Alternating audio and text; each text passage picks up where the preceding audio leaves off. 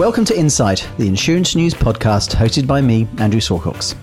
In this week's edition of Insight, as Oscar Wilde paraphrased, to have losses in one year may be regarded as misfortune. To have losses in two years looks like trouble for IAG. So, is the answer to IAG's woes to poach Zurich's CEO or a treat from Asia? We answer those questions. And while we don't usually get the timing right to report on breaking news, we get the first run on the Aon Willis Tower Watson merger eulogy.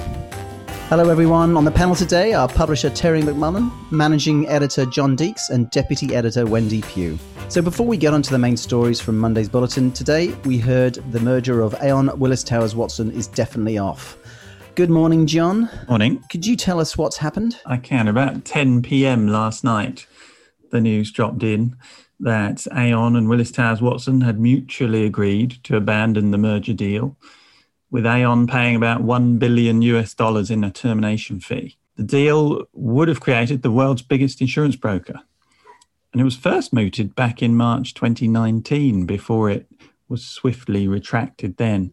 But in March last year, it was back on and there's been a huge amount of work put in since then. However, it didn't look like US regulators, which had major competition concerns, could be convinced. So the companies say they've reached an impasse and have no option but to call the whole thing off. Well, hello to you, Wendy. Um, Wendy, should we surprise that it did collapse? Once the US Department of Justice launched legal action, it, it emerged as a possibility. People thought they'd be able to divest some more assets or come to some sort of negotiated arrangement and that there might have been a, a way forward. And um, particularly after the European regulator recently gave its um, preliminary approval. I mean, it was a big and complex deal, but um, I, I, guess it is a bit surprising that they launched it and they, they didn't really find a way to get it done. And finally, good morning to you, Terry. Good morning. So, Terry, what are the ramifications of the collapse? Well, I suppose we're going to see a fair bit of complexity happening, really. Uh, it's, it's quite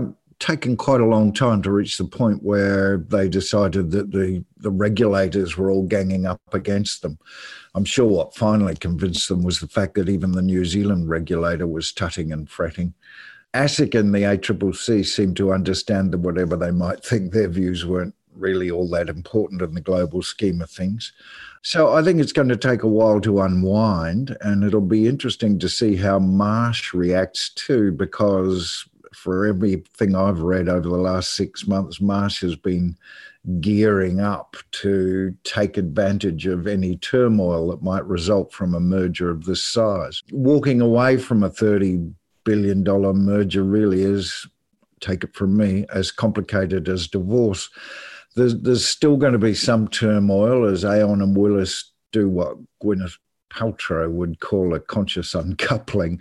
And I'd expect a year or two of distraction before Aon can say the whole thing is over and that they're traumatized. And how Willis will recover after telling its customers and going so far down the road to a merger with Aon is, is, is going to be interesting. So yeah, it'll it, it'll certainly uh, be something we'll be keeping an eye on. I bet Patrick Gallagher wouldn't be happy with the uh, report either. No, there's there's one. Yes. Okay, well on to this week's Monday bulletin stories. Um, IAG reported significant loss in its preliminary full year results. While it's saying the underlying performance is still strong, there appear to be more than a few challenges facing the company and possibly the wider industry.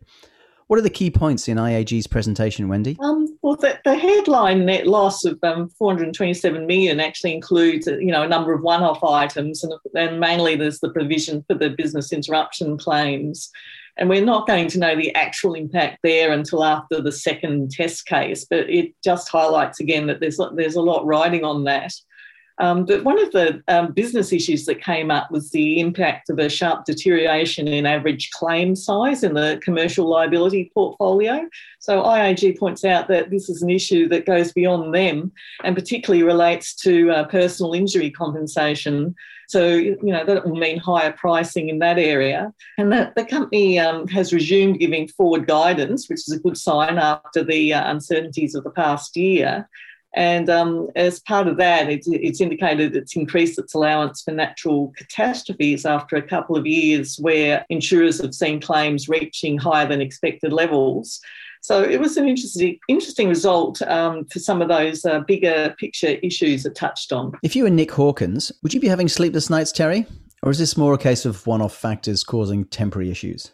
Oh, look, if I were Nick Hawkins, I'd sleep soundly. Uh, I think, you know, this group's going to come out of this and move forward. It, it's strong and it's big. It's significantly bigger than its competitors, which makes its losses look correspondingly more scary but then its profits when they happen are more impressive. It registered a profit in the direct space, which is where IAG's greatest strength is, and that was despite all the natural disasters insurers have been paying out for. Jarrod Hill's going to swing across from Chubb in September to take over the intermediated insurance division, which is mainly CGU.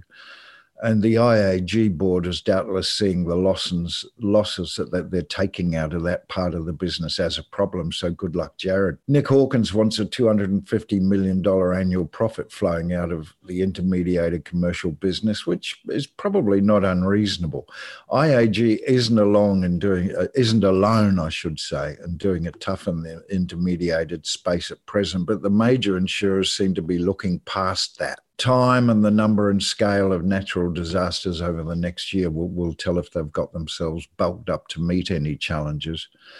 The, the challenges for the wider industry that might be indicated in IAG's result really comes through this intermediated market thing. I really think that one of the common problems that, that they're, they're looking at, and it's worth noting in passing, if I may, is that brokers have come through the past financial year in much better shape than the uh, insurers, thanks to sharply rising premiums. They've worked hard to get their clients covered for sure, but they haven't shared the insurer's financial pain. And I think that's something that uh, company managers may be having difficulty sort of explaining in detail to their directors. Well, along with um, Jarrod Hill, um, IAG also announced the appointment of Tim Plant, who's leaving his position at as General Insurance CEO at Zurich. John, this was unexpected, wasn't it? Yeah. So uh, Tim Plant will join IAG in the newly created role of Chief Insurance and Strategy Officer before the end of the year. Uh, he'll be responsible for group governance across underwriting, claims, and customer experience, together with developing and driving IAG's strategy. He'll also be responsible for IAG's innovation and ventures activities it's a big job and certainly sounds like he's second in command behind CEO Mr. Hawkins. As for it being unexpected, yeah, I think that's fair. There, there's some surprise that Tim would leave the top general insurance role at Zurich, and we weren't aware IAG were looking to fill a position like this.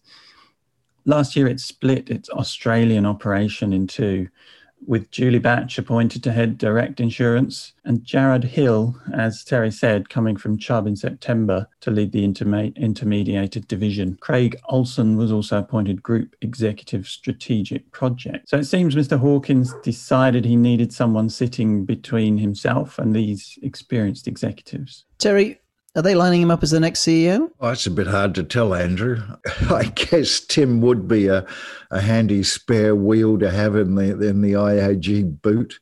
He's certainly being slotted in at the top end to add some organisational vigour to the overall insurance uh, operations. He'll be overseeing underwriting claims and customer experience, which is a very big deal and really is is where the rubber meets the road. And he also gets to run IAG's very interesting innovation and development functions, which are really important to its future. So it, it really is a big job for sure.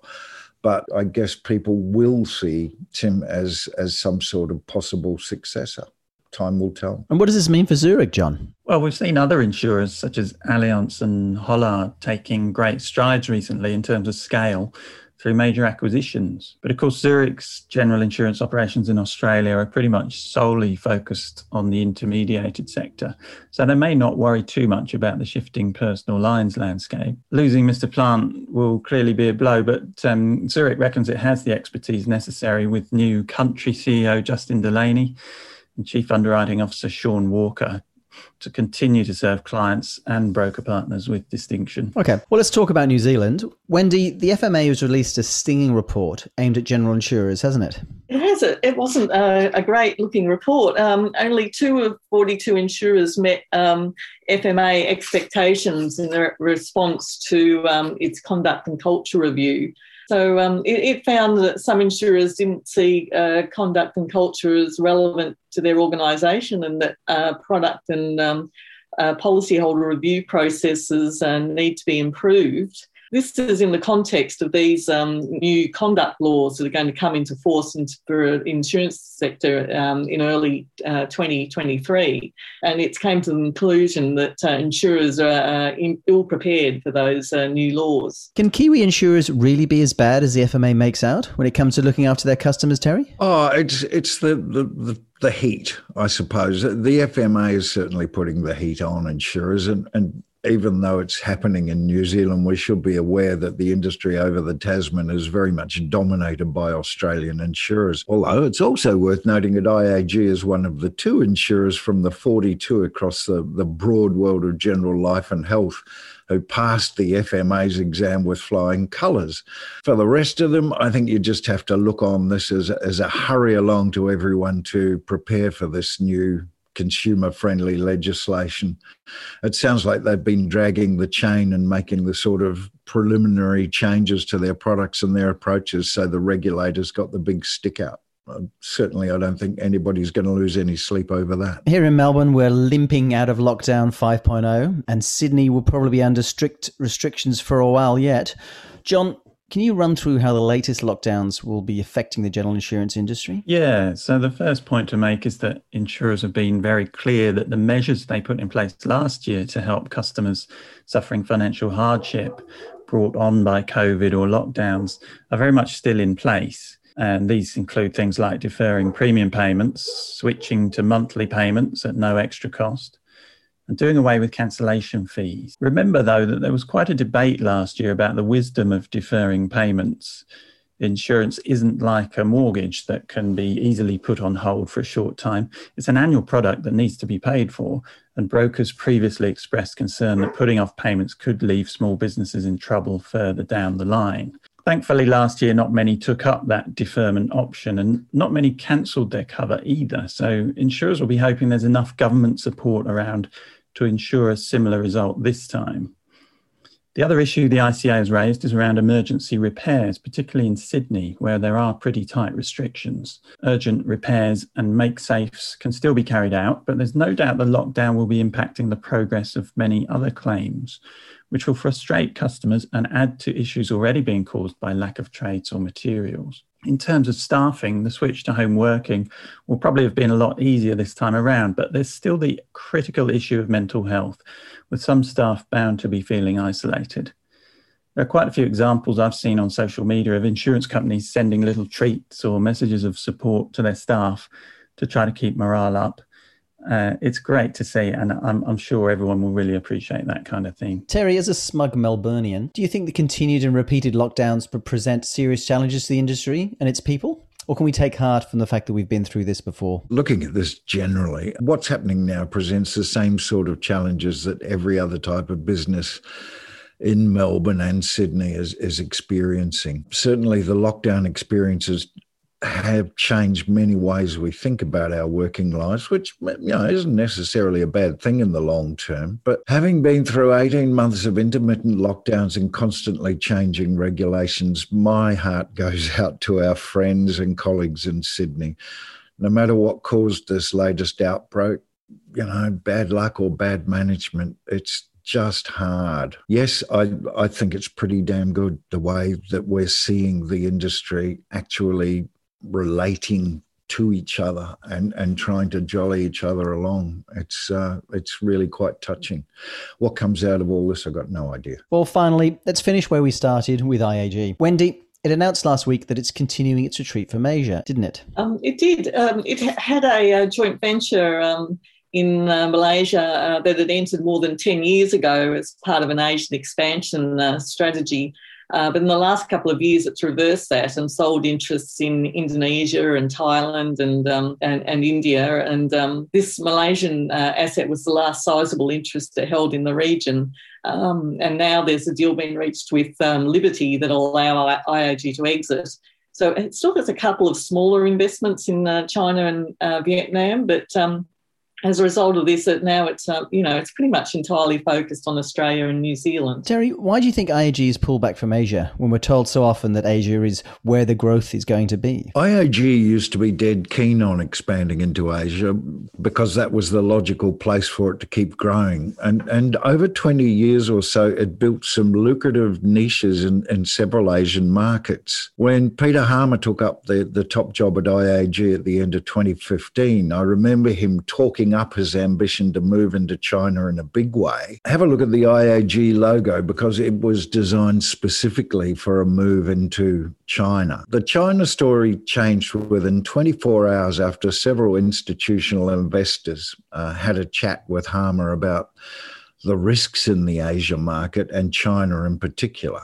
And ever since then, IAG has been selling off its Asian interests and focusing solely on the Australian and New Zealand markets, where the instos obviously see stability and certainty and less risk to their bottom line. Some of those Asian assets had enormous promise, you know, like, like the State Bank of India joint venture that IAG got into in 2008 but that was gone too by the end of 2019. It's all a bit of a shame, really. Well, that brings us to the end of this week's Insight podcast by Insurance News. Thank you once again to our panel, Terry McMullen, John Deeks, and Wendy Pugh. Enjoy your week, and thank you all for listening. If you have any questions or comments, please email us at editor at insurancenews.com.au. We value your input. You can read all these stories and many others at your leisure at insurancenews.com.au. You can subscribe to the Insight podcast on iTunes, Spotify, Acast, and all your favorite podcast platforms now. We look forward to catching up again next week.